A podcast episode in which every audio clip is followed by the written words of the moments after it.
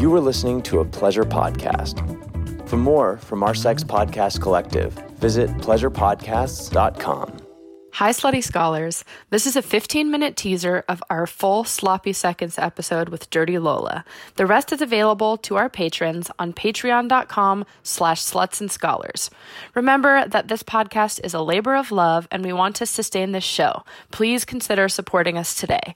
If you can't afford it, leaving a review, especially on iTunes, is helpful and free. We'll be back with a regular episode for everyone next week. Sluts and Scholars.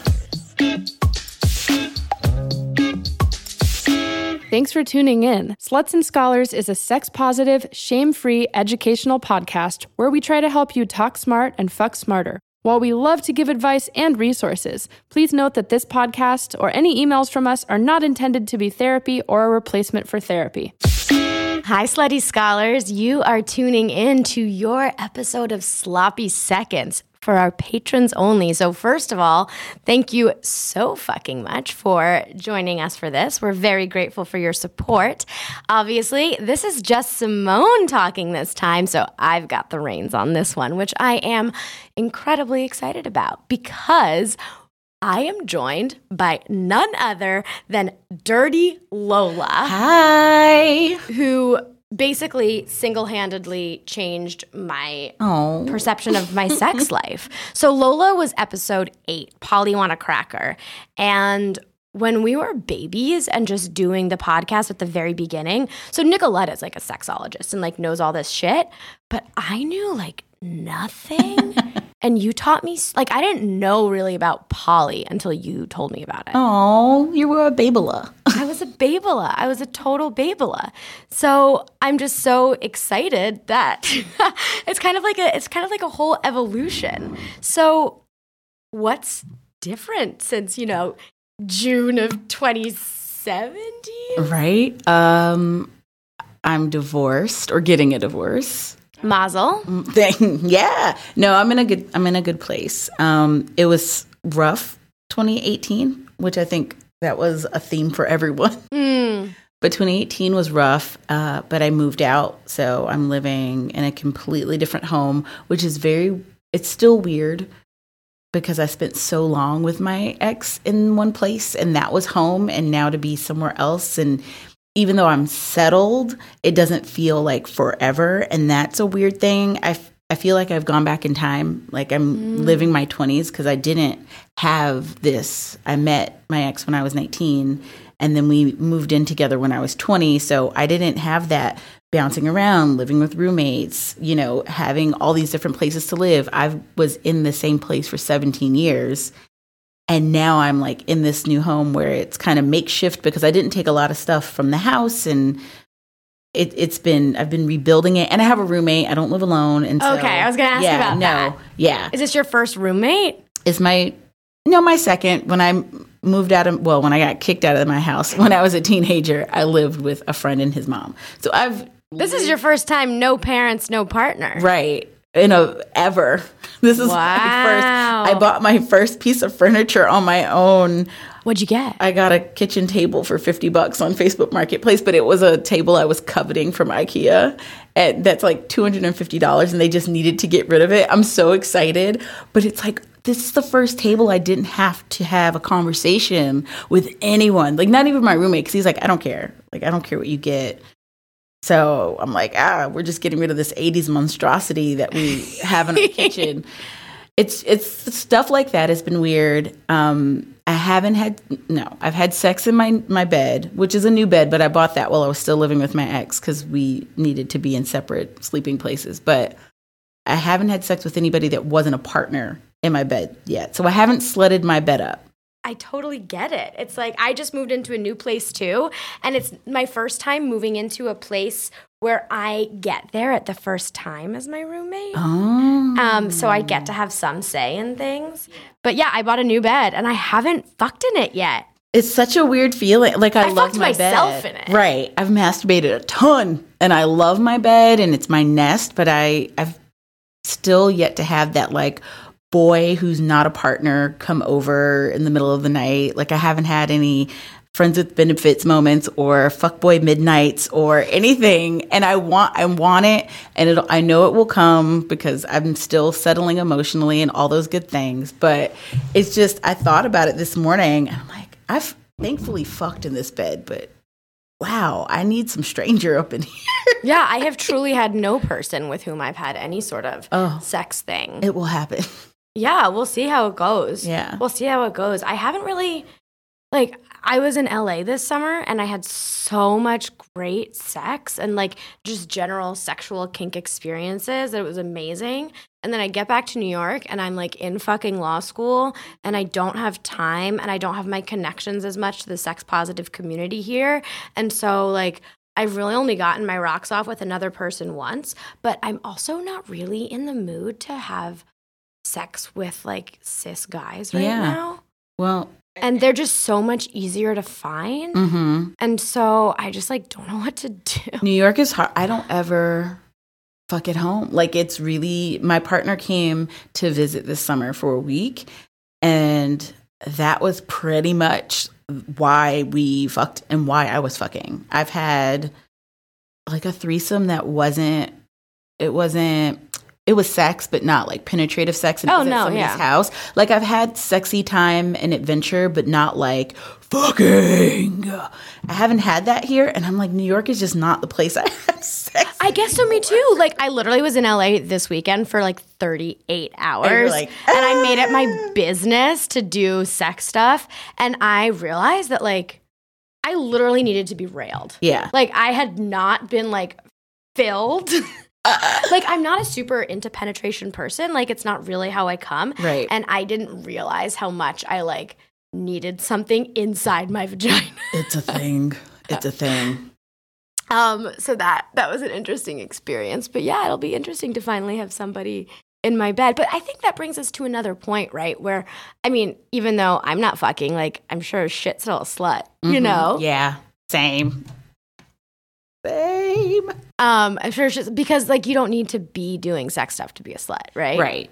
Right. You don't. Well, and it's going to ebb and flow. I think it's I think it's one of those things that will have those moments where it's just this overabundance of sex and you fall into it and then I think there'll be times when it's not there and and you in my heart I'm still slutty like I'm still having a very voracious fantasy life and I mm. discovering all this nerdy smut that I enjoy and kind of re having this high school moment of reading dirty stories like in my bed like naked at, on a Sunday at 10 a.m. before I get up to get ready for work and just things that you when you're a part of a couple it's hard to do Yeah.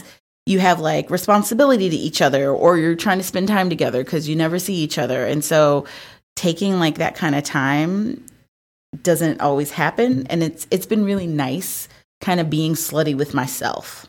Wait, no, I want to know about what nerdy smut. What's nerdy smut? so I found oh god. For okay first I found Doctor Who smut because I was looking for specific porn so I typed in possessive doctor.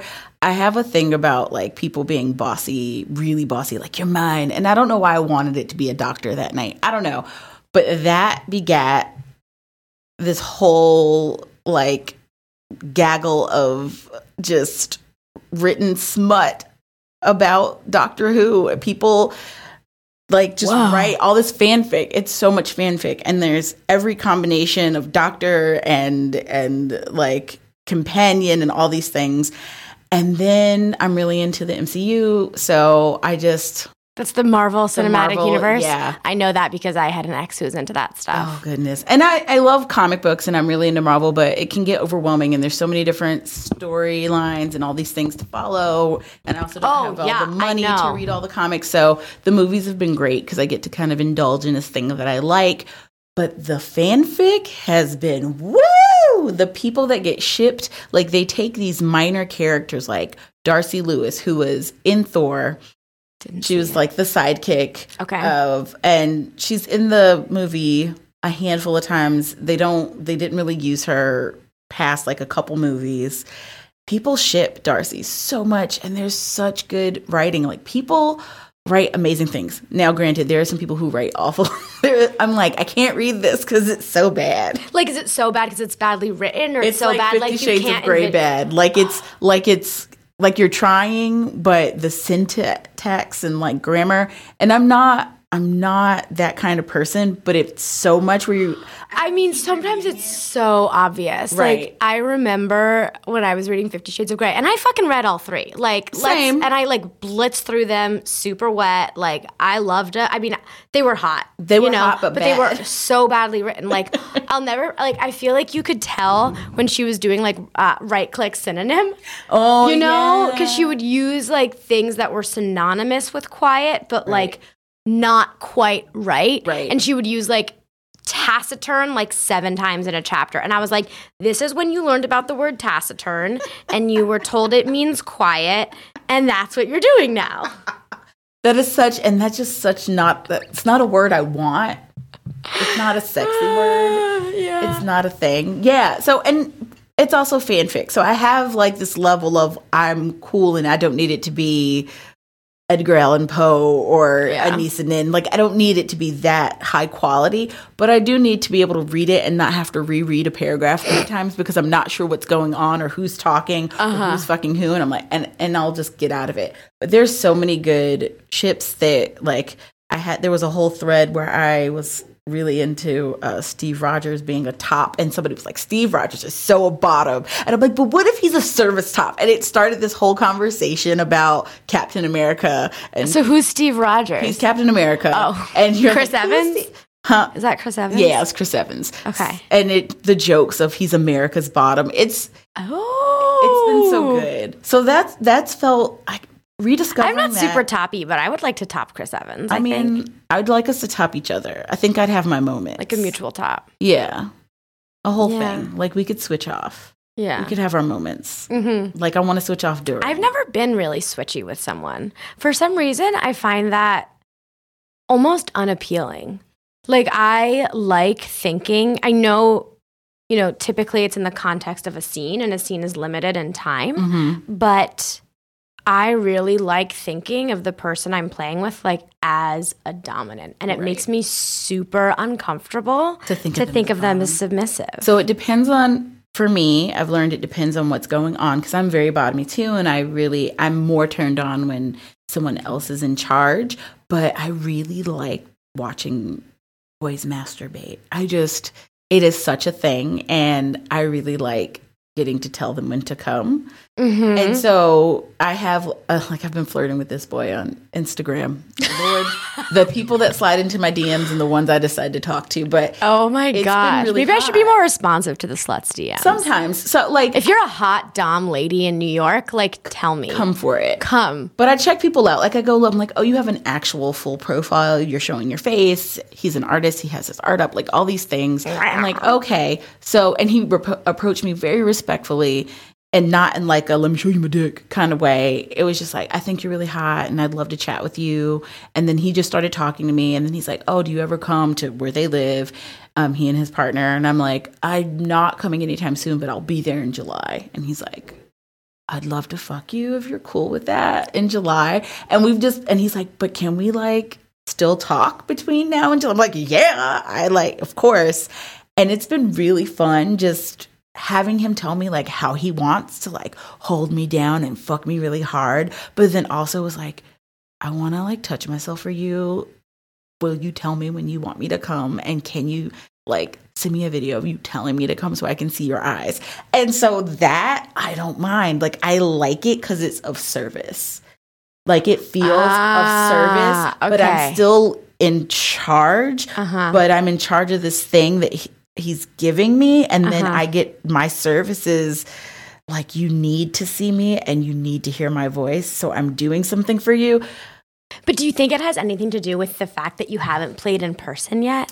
It could be, yeah. Want to hear the rest? Then go to patreon.com slash sluts and scholars to hear our whole Sloppy Seconds episode with Dirty Lola. That's patreon.com slash sluts and scholars.